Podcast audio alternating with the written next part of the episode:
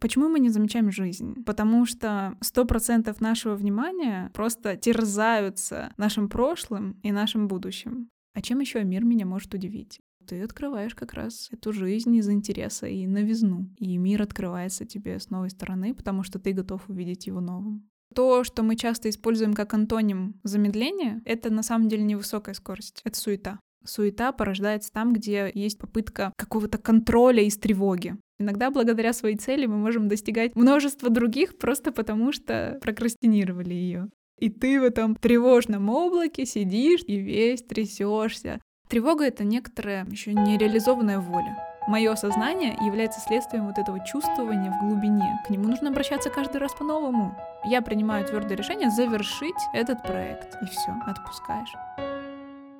Всем привет! Меня зовут Надежда Морозова, я портретный фотограф, и вы слушаете уже 13 выпуск подкаста «Создавать и не сдаваться». В этом подкасте я говорю с гостями о созидании и обо всем, что с этим связано — идеях, вдохновении, упорном труде, страхах, продвижении и монетизации. По классике проговорю Инстаграм, который мы, вероятно, не раз будем упоминать сегодня, продукт компании Мета, признанный экстремистской на территории Российской Федерации. Дорогие слушатели, друзья, каждый день со счастливой улыбкой наблюдаю, как растет количество сердечек у моего подкаста на Яндекс Музыке. Пожалуйста, продолжайте в том же духе, не забывайте об Apple подкастах, ставьте там звездочки и пишите комментарии. Это очень много значит для меня и моего проекта. Спасибо вам большое.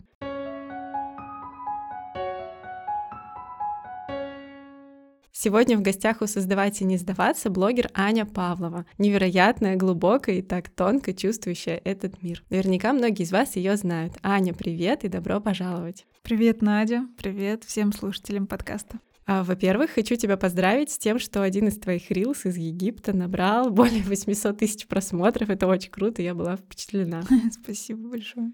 А теперь, пожалуйста, представься для тех слушателей, кто еще не знаком с тобой, немножко расскажи о себе. В целом ты уже упомянула такую главную роль, с которой я хожу проявляться там на подкасты, на чужие курсы. Я блогер, в основном обитаю в Инстаграме и в Телеграме, веду там свои блоги, творческие проекты. Вместе с тем я создаю образовательные и трансформационные курсы, повести, квесты, обучаю людей блогингу, саморазвитию, как я его называю, саморосту, просто жизни аутентичной и по любви. Класс. Ребята, сегодня будет не самая обычная тема, глубокая, неосязаемая, но такая классная. Мы так часто спешим в своем стремлении что-то создать и чего-то достичь, что не всегда успеваем насладиться этой жизнью, как следует ее прочувствовать. Ну, я так точно. Итак, Аня, 22 марта в своем телеграм-канале ты написала: Мир красивый, разный, и мы так многого не чувствуем и не видим, когда живем на автомате и каждый день просыпаемся, автоматически подгружаю установку, мне все понятно. Пришло время смотреть шире на мир во всем его объеме. Я очень хочу поговорить с тобой именно об этом. Ты можешь поделиться, какое именно событие или цепочка событий предшествовали тому, что ты вышла за рамки вот этих автоматических установок?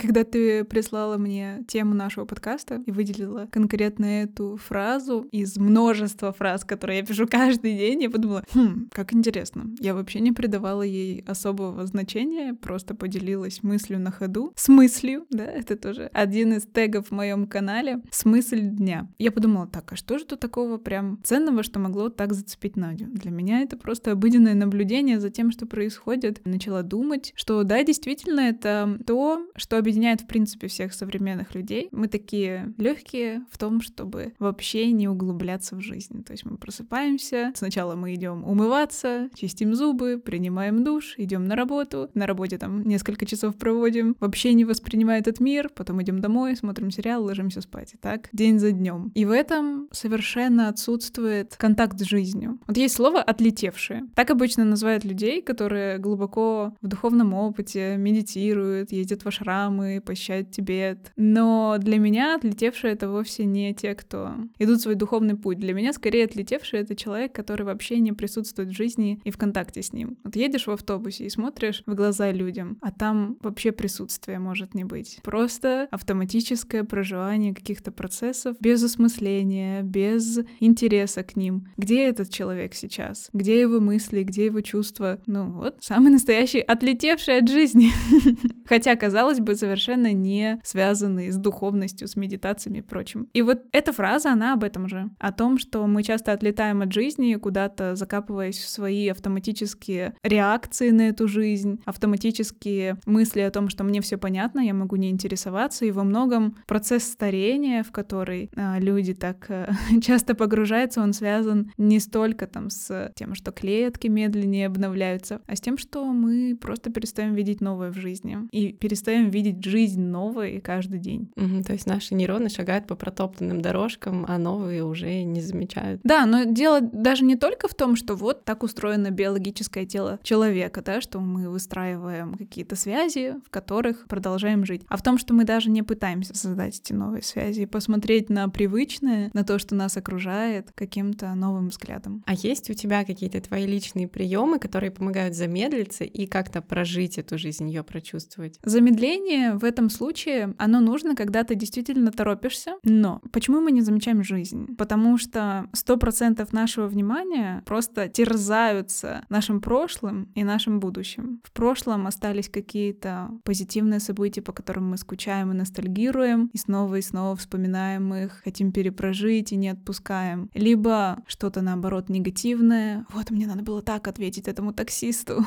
Или, блин, а вот тогда в восьмом классе надо было сказать этой учительнице, что она не права. И вот 49% нашего внимания уходит в прошлое. Есть будущее, которого нет, которое гипотетически простраивается из какой-то точки. Блин, а где я возьму денег? Блин, скоро платить за квартиру. А вдруг отключат интернет? А вдруг меня уволят? А вдруг еще что-то? Страхи о будущем. Или наоборот, ох, ну вот когда я, наконец, у меня будет миллион подписчиков, тогда-то я заживу. То есть такие фантазии, витания в облаках этого будущего. Это может забирать другие 49% нашего внимания. И вот остается 2% на контакт с самой жизнью. Только 2. А жизнь не в прошлом и не в будущем. Она прямо здесь сейчас. В том, что происходит вот конкретно в этот момент. И это даже не про то, чтобы рефлексировать над всем, что с тобой происходит в моменте, там видеть смыслы и ценности в происходящих событиях, а про то, чтобы осязать ее всеми органами чувств прямо сейчас. И самое простое, что может сделать любой слушатель, это прямо сейчас дать внимание всем своим чувствам сразу. Как я сижу, как моему телу. Надя сейчас выпрямила спину. Это не про это, это не про то, чтобы быть самой лучшей хорошей девочкой с ровной спиной. Это про то, чтобы а расслаблен ли я, а какие части моего тела сейчас напряжены, а что я слышу, как мои уши воспринимают этот голос в наушниках или в динамике. Хочу ли я попить, хочу ли я сходить, размяться, тепло ли мне. Просто вот осязание самой жизни, происходящей прямо сейчас, а потом почувствовать биение сердца, почувствовать дыхание, как оно происходит, какой вкус во рту, хочется ли где-то почесаться. Вот просто контакт, который есть уже здесь сейчас, это самый простой способ. Тут не нужно практиковать какие-то там сверхмедитации, ставить себе аскезу на 60 дней ежедневной практики. Просто вот побудь прямо тут. Это уже будет про контакт с жизнью. Уже это из 49% прошлого сделает там легкие переживания там на 5%, из будущего заберет кучу внимания, и вот ты уже присутствуешь в жизни. А как ты думаешь, это нужно вот прямо каждый день практиковать? Вряд ли это можно практиковать прямо каждую минуту в своей жизни. Наверное, кто-то может. Я думаю, что это не то, что нужно практиковать. То есть, конечно же, возвращать внимание, давать этому внимание и как бы усилием воли забирать себя из прошлого и будущего придется какое-то время, потому что это то, к чему мы привыкли, то, что автоматически происходит. Но это то, как я бы посоветовала жить, в принципе. Просто вот здесь сейчас. Не подтягивать переживания в момент. И не из прошлого, не из будущего. Вот я пришла записываться на подкаст, я уже... Ну, сейчас я усилием мысли могу там вспомнить, что 15 минут назад я была в такси, 20 минут назад я была дома. Но я сюда не приношу уже эти образы, эти мысли, чувства. Я прожила их в моменте и вышла из них, как только они завершились. Прямо здесь сейчас я здесь и сейчас, в этом потоке, который происходит конкретно в этом моменте записи этого подкаста. Я даже сейчас немножко подзависла, когда ты задала вопрос, потому что ты же мне их прислала заранее, я их прочитала, и даже в моменте я придумала какой-то ответ, но сейчас я понимаю, что все, это уже не актуально, то, что было тогда. Я не зацикливаюсь на заранее подготовленном ответе, я просто его отключаю, размышляю и не подгружаю эти мысли, эти чувства, которые были тогда. У меня есть текущий момент, в котором я могу воспринимать эту жизнь такой, какая она сейчас есть, и рассказывать об этом сейчас на твои вопросы. Ну, вообще, мне кажется, запись подкаста предполагает концентрацию и такое максимальное участие. Просто сам процесс, он такой особенный. Ну, каждый момент особенный. Мы же с тобой тоже сейчас общаемся. Можно сейчас включить, типа, так, окей, через неделю этот подкаст будет на площадках, все будут слушать, как я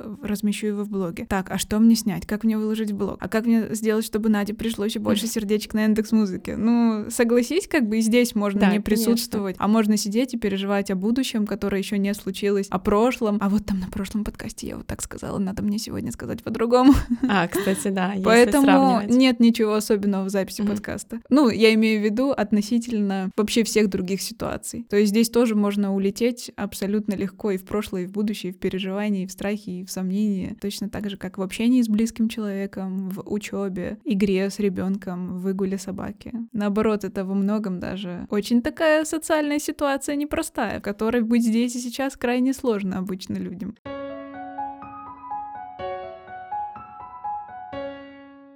Скажи, а есть ли в твоем арсенале какой-то способ хотя бы частично сбросить вот те самые настройки по умолчанию и посмотреть на мир чистым, искренним взглядом? Я думаю, что это как раз то, о чем я сказала. Сенситив жизни в моменте здесь сейчас, когда ты на момент хотя бы отказываешься от того, чтобы воспринимать все по умолчанию, от того, чтобы знать все таким, какое оно есть, таким, какое оно тебе дано, и попробовать это прочувствовать заново. Это то, что, как мне кажется, является одним из таких секретов э, моего счастья в семейной жизни, потому что мы с мужем уже вместе 12 год. Когда мы размышляли над тем, что же приносит вот это вот счастье и гармонию, мы поняли, что мы никогда не относимся к друг другу из позиции «да я тебе как облупленного знаю». Это всегда интересно, а что человек скажет сейчас? Мы можем задавать друг другу один и тот же вопрос там на размышления спустя время и получать другой ответ. Мы не относимся друг к другу по умолчанию, как типа, да, этот-то мне понятен совершенно. Потому что,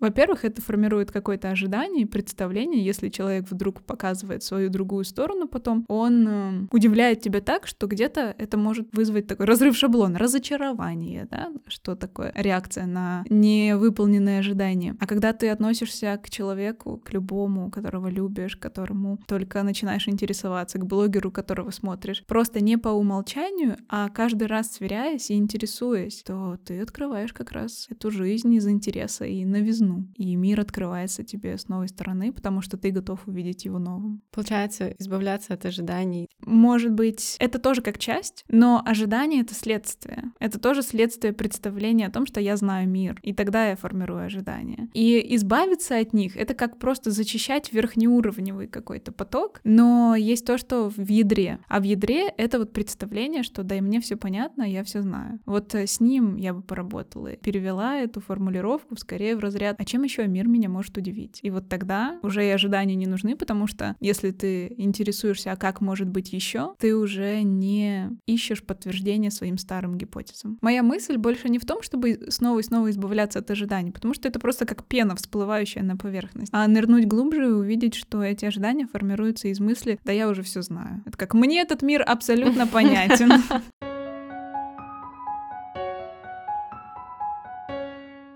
И еще такой вопрос, возможно ли все успевать и при этом замедляться внутренне? Как ты считаешь? Да, можно не суетиться, потому что то, что мы часто используем как антоним замедления, чему помогает медитация, это на самом деле не высокая скорость, это суета. Суета — это хаотичное действие, не направленное, не сфокусированное. Это разделение внимания на кучу-кучу мелких частиц, когда твое внимание просто распадается как мозаика, а не собранная картина. Поэтому тут вообще задача не в том, чтобы скорость изменить или там двигаться медленнее, а в том, чтобы свое внимание собрать внутри себя, центрироваться, я могу успеть за день просто сотню дел сделать. Даже мое сердцебиение может не подняться, потому что я иду через фокус, через концентрацию, направленное движение к своей цели. Поэтому здесь задача не в том, чтобы замедляться, а в том, чтобы не суетиться. Суета порождается там, где есть попытка какого-то контроля из тревоги. Такой, так, я, я все не успеваю. Вот так, еще и вот это, вот это, вот это. Так, где мой ежедневник? Где мой чек-лист? Там все, о боже, еще собака и ребенок. Вот это суета. Я узнала себя сейчас. Когда нету единой линии движения. Ну, может быть, приоритеты еще надо расставить, чтобы сначала сделать одно, потом другое, потому что у меня часто идет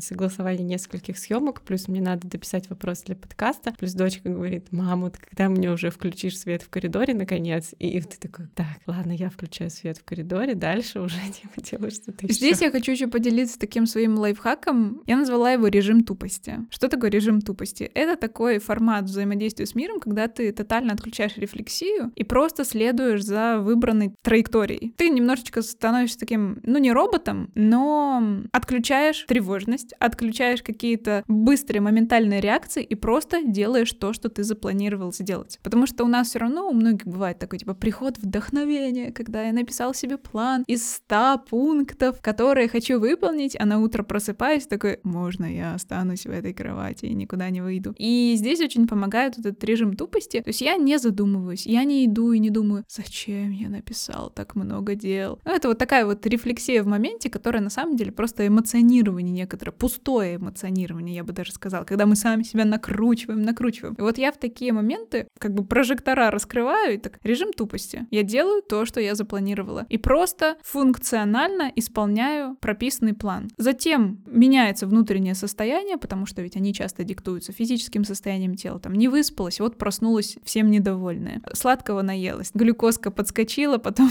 раз, раз, раз, и уже вроде бы не то состояние, которое было, когда ты писал этот шикарный план. Вот режим тупости тут очень помогает. Приоритеты, да, но это тоже мыслительная деятельность, которая может э, ввести в новый цикл тревоги. Типа, так, ну если это для меня приоритет, то значит другое не приоритет, значит я выбираю. Ну и вот это вот начинается ментальная жвачка. Поэтому здесь я бы вот прям посоветовала суету минимизировать и максимизировать вот это движение более сфокусированное, потому что даже когда одновременно происходит много событий, можно их выполнить просто последовательно в режиме тупости. Ну, как систематизация такая, да? Да, но при этом для этого не нужно садиться там, майнд-карту составлять, а вот прямо в моменте раз, два, три, раз, два, три, пошаговое такое движение. Поэтому вот здесь вот, э, отвечая на твой вопрос, замедлиться при этом выдерживая там высокую скорость, я бы сюда посмотрела. Нет, ты спросила, как замедлиться, при этом делая много дел. Да. Вот э, тут не замедление нужно, тут суету нужно убирать. Угу, поняла. Еще прокрастинацию, наверное, это вообще отдельная Прокрастинация — это отдельная однозначная история про то, что мы энергию направляем просто не туда. По каналу выбранному энергия не течет, а начинает течь в другие какие-то стороны. Но на самом деле я прокрастинацию считаю очень даже классным аспектом. У меня есть воркшоп по планированию. Там у нас был спринт, на, на который мы ставили какие-то конкретные цели и двигались. И вот когда мы подводили итоги спринта, для моих участниц было большим откровением, когда я сказала, что мы давайте еще с вами, помимо подведения итогов по основной цели, подведем итоги, что мы сделали благодаря этой цели, когда ее прокрастинировали.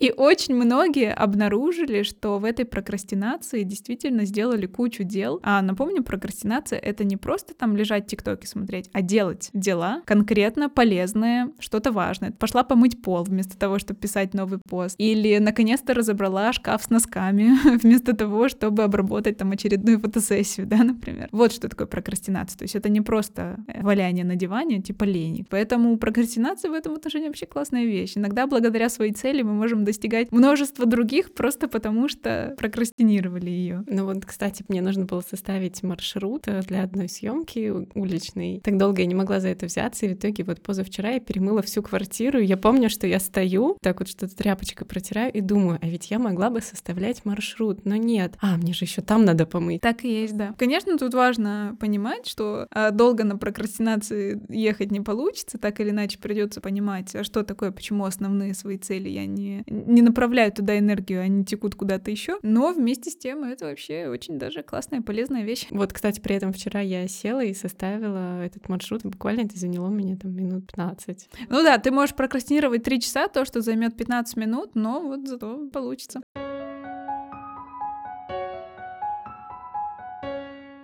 Очень актуальный лично для меня и, думаю, для многих тоже вопрос, потому что меня довольно часто сопровождает такая фоновая тревога, будто я ничего не успеваю, а хочу я успевать очень многое. И как сосредоточиться на том, что получается, и вообще снизить уровень тревожности, как ты сама это делаешь. Ты тут э, зашила ответ вопрос, типа, что делать? Ну, сконцентрируйте внимание на том, что вы успели. Но я здесь, наверное, посмотрю еще в другую сторону. В принципе, ставить себе нереалистичные планы — это такая общая тенденция многих тревожных людей, потому что это то, что помогает нам продолжать тревожиться. А, типа, я хочу тревожиться, да? я сделаю все, чтобы тревожиться. Да, напишу себе планы 100 пунктов, зная, что выполню только 3. Ах, я такая сякая, 97 не выполнила. Отлично, продолжаю жить в привычном для себя состоянии. А вот как ты сама снижаешь уровень тревожности? У тебя же бывают такие моменты наверняка? Конечно. Но здесь вот мой драгоценный режим тупости очень помогает, потому что тревога, в моем, например, случае, часто порождается внутренними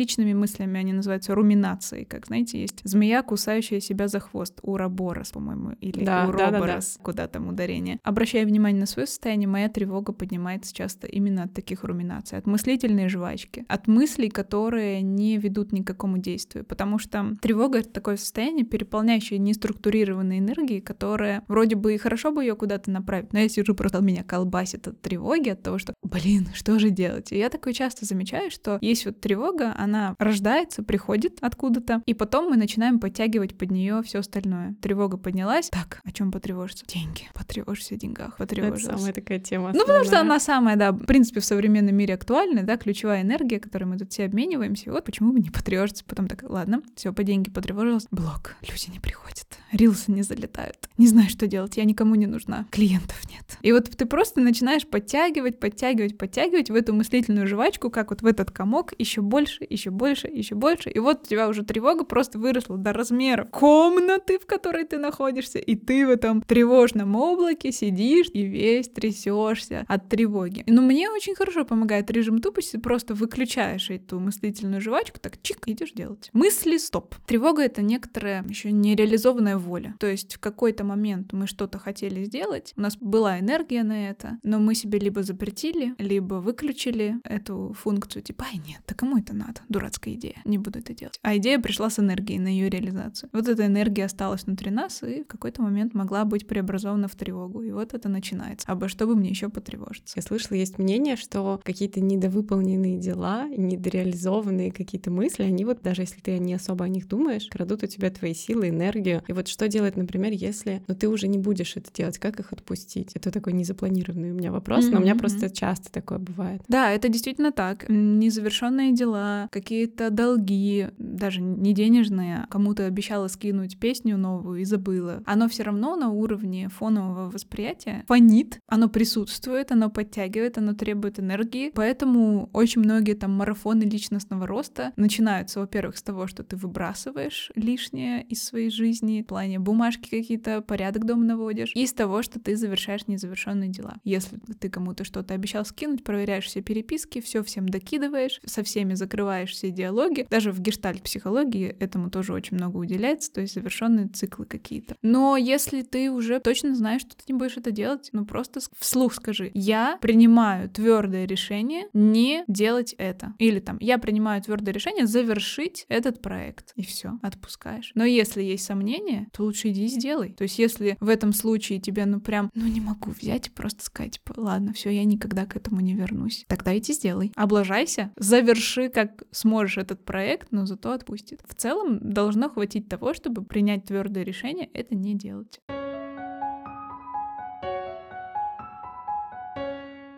Ань, второе, о чем я хочу поговорить, описывается вот этой твоей цитатой. Сегодня прям да. цитаты великих людей.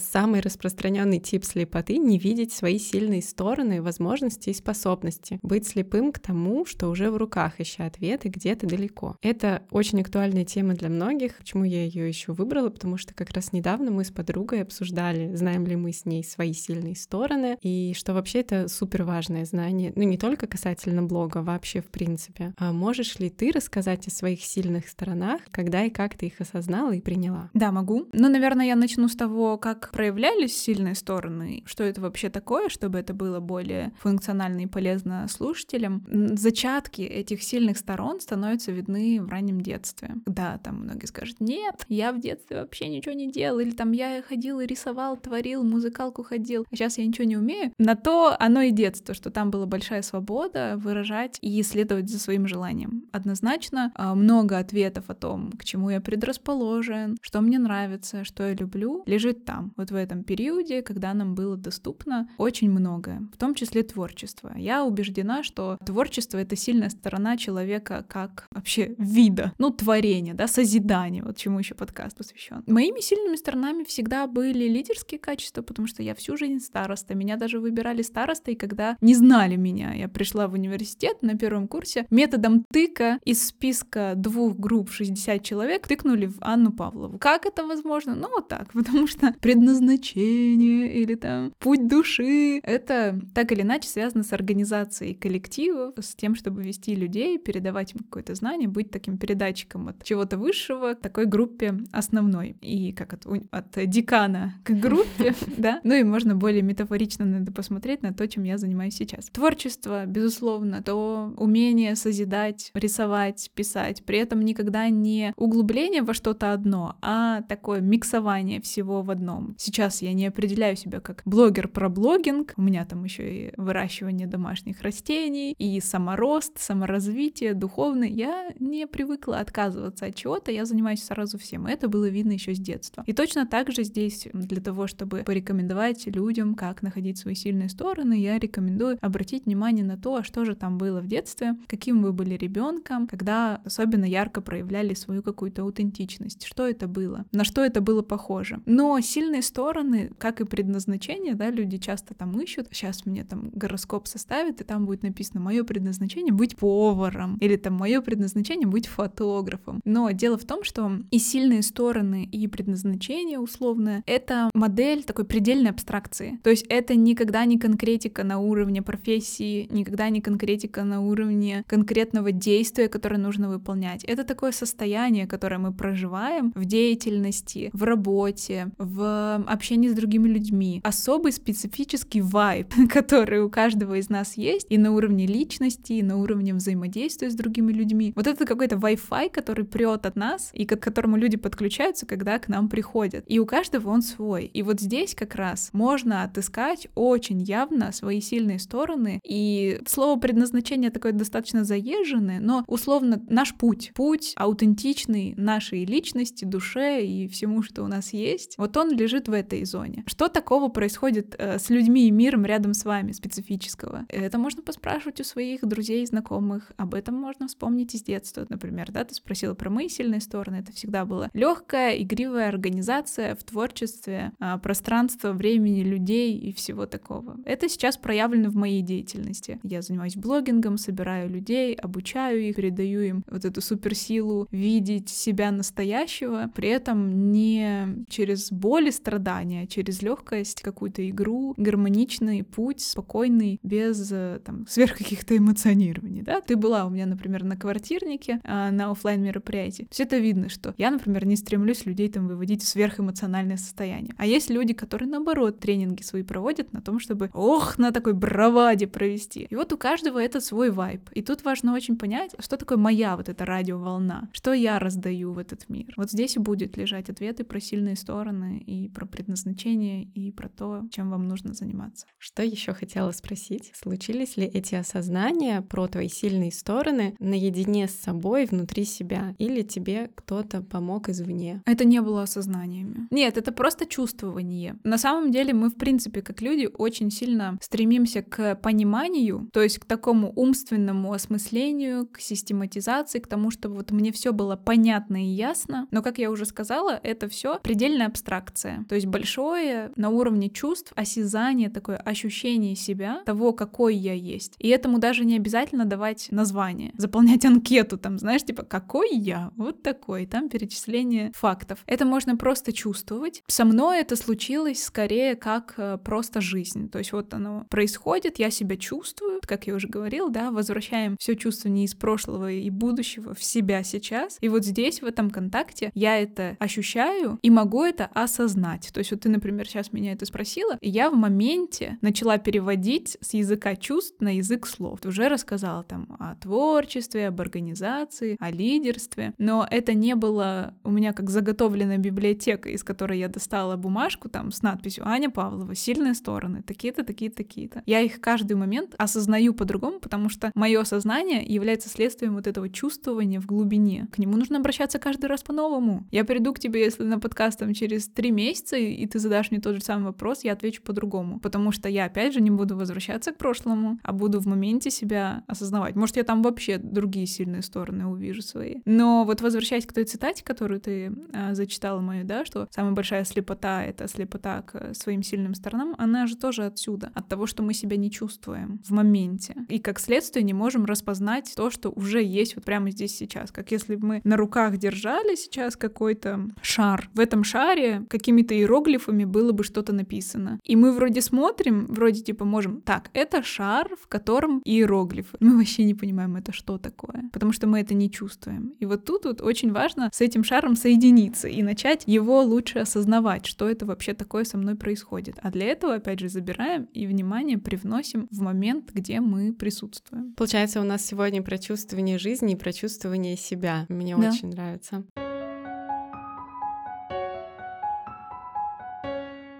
Вопрос такой еще у меня есть. Было ли такое, что тебе что-то в себе казалось слабостью, а потом ты поняла, что это твоя сила? Интересный вопрос. Наверное, так всегда у нас бывает. Вообще это свойство человека покритиковать в первую очередь. Но не могу сказать, что что-то было вот прям настолько критический большой переход, потому что даже какие-то свои слабые стороны мы видим как необходимые. Они с нами проявляются, потому что по-другому никак. Это мы. Это все целостное восприятие себя себя. Наверное, у меня прямо сейчас нет таких примеров, потому что я и здесь смотрю на все очень целостно. Холистически, да, есть такое понятие, холистическая медицина, холистический подход. Вот я за, за это тоже, то есть чтобы на все смотреть как на то, что есть, а не на то, что есть плохое и хорошее, без разделения. Конечно, там, ну, на блоге пример приведу. Я никак не могла подойти вот все эти годы, что веду блог, к платному продвижению. Я не закупаю рекламу, а только я решила попробовать таргет, через две недели его заблокировали. Для меня это все всегда такой, типа, да, блин, почему у меня никак не могу я собраться и закупать платную рекламу? Но вместе с тем я очень крута в бесплатном продвижении. Я знаю, как привлекать аудиторию контентом, привлекать виральными способами. И вот вроде бы моя слабость, что я не умею пользоваться платными способами продвижения, это даже не то, что не умею, я даже не пытаюсь этого делать. С другой вроде бы стороны, зато хороша в, в бесплатных и в каких-то контентных способах продвижения. То есть здесь э, нет того, что это моя слабая сторона, есть то, что у меня есть сильная сторона, она работает, и тогда я могу не идти в платное продвижение, например. Ну, может быть, это такой не самый яркий пример, но он очень демонстративный в этом смысле. Вопрос, который я часто задаю своим гостям. Можешь назвать свои самые главные ценности личные? Жизнь. В целом, мои ценности, они сокрыты в этом слове. Жизнь во всей жизни и во всей ее широте, во всем многообразии. Это моя главная ценность. Из нее уже можно там, да, пойти по деталям, а что для меня значит жизнь, а что там я еще могу а, рассказать. Но если прям вот подсуммировать, то будет это слово. Мне цена и дорога жизнь всех живых существ на планете, людей, животных, растений. Я очень люблю контактировать с процессом жизни, быть в нем. Даже сегодня я это слово уже тысячу раз произнесла про то, как важно быть здесь сейчас, потому что жизнь, она на самом деле происходит в этом моменте. И когда, например, я рекомендую обратиться к своему детству, детству, я все равно подразумеваю, что это детство находится внутри, прямо сейчас в сердце, а не где-то там по линии жизни в 25-30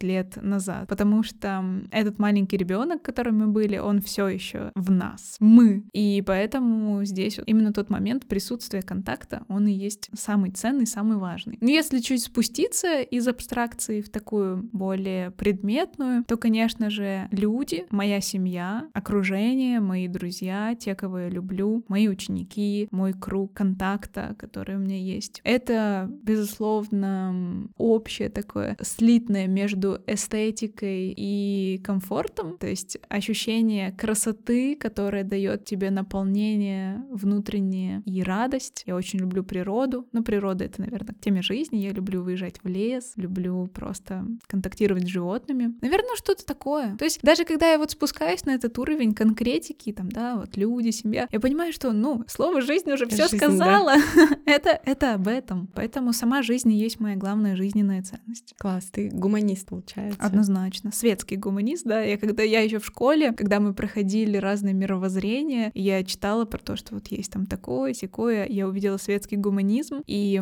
знак гуманизма — это такой счастливый человек, который поднимает руки вверх, он желтого цвета, и я уже тогда такая, типа, О, я светский гуманист, мне типа 9 лет, и я такая, да, я за счастье для всех даром, и пусть никто не уйдет обиженным.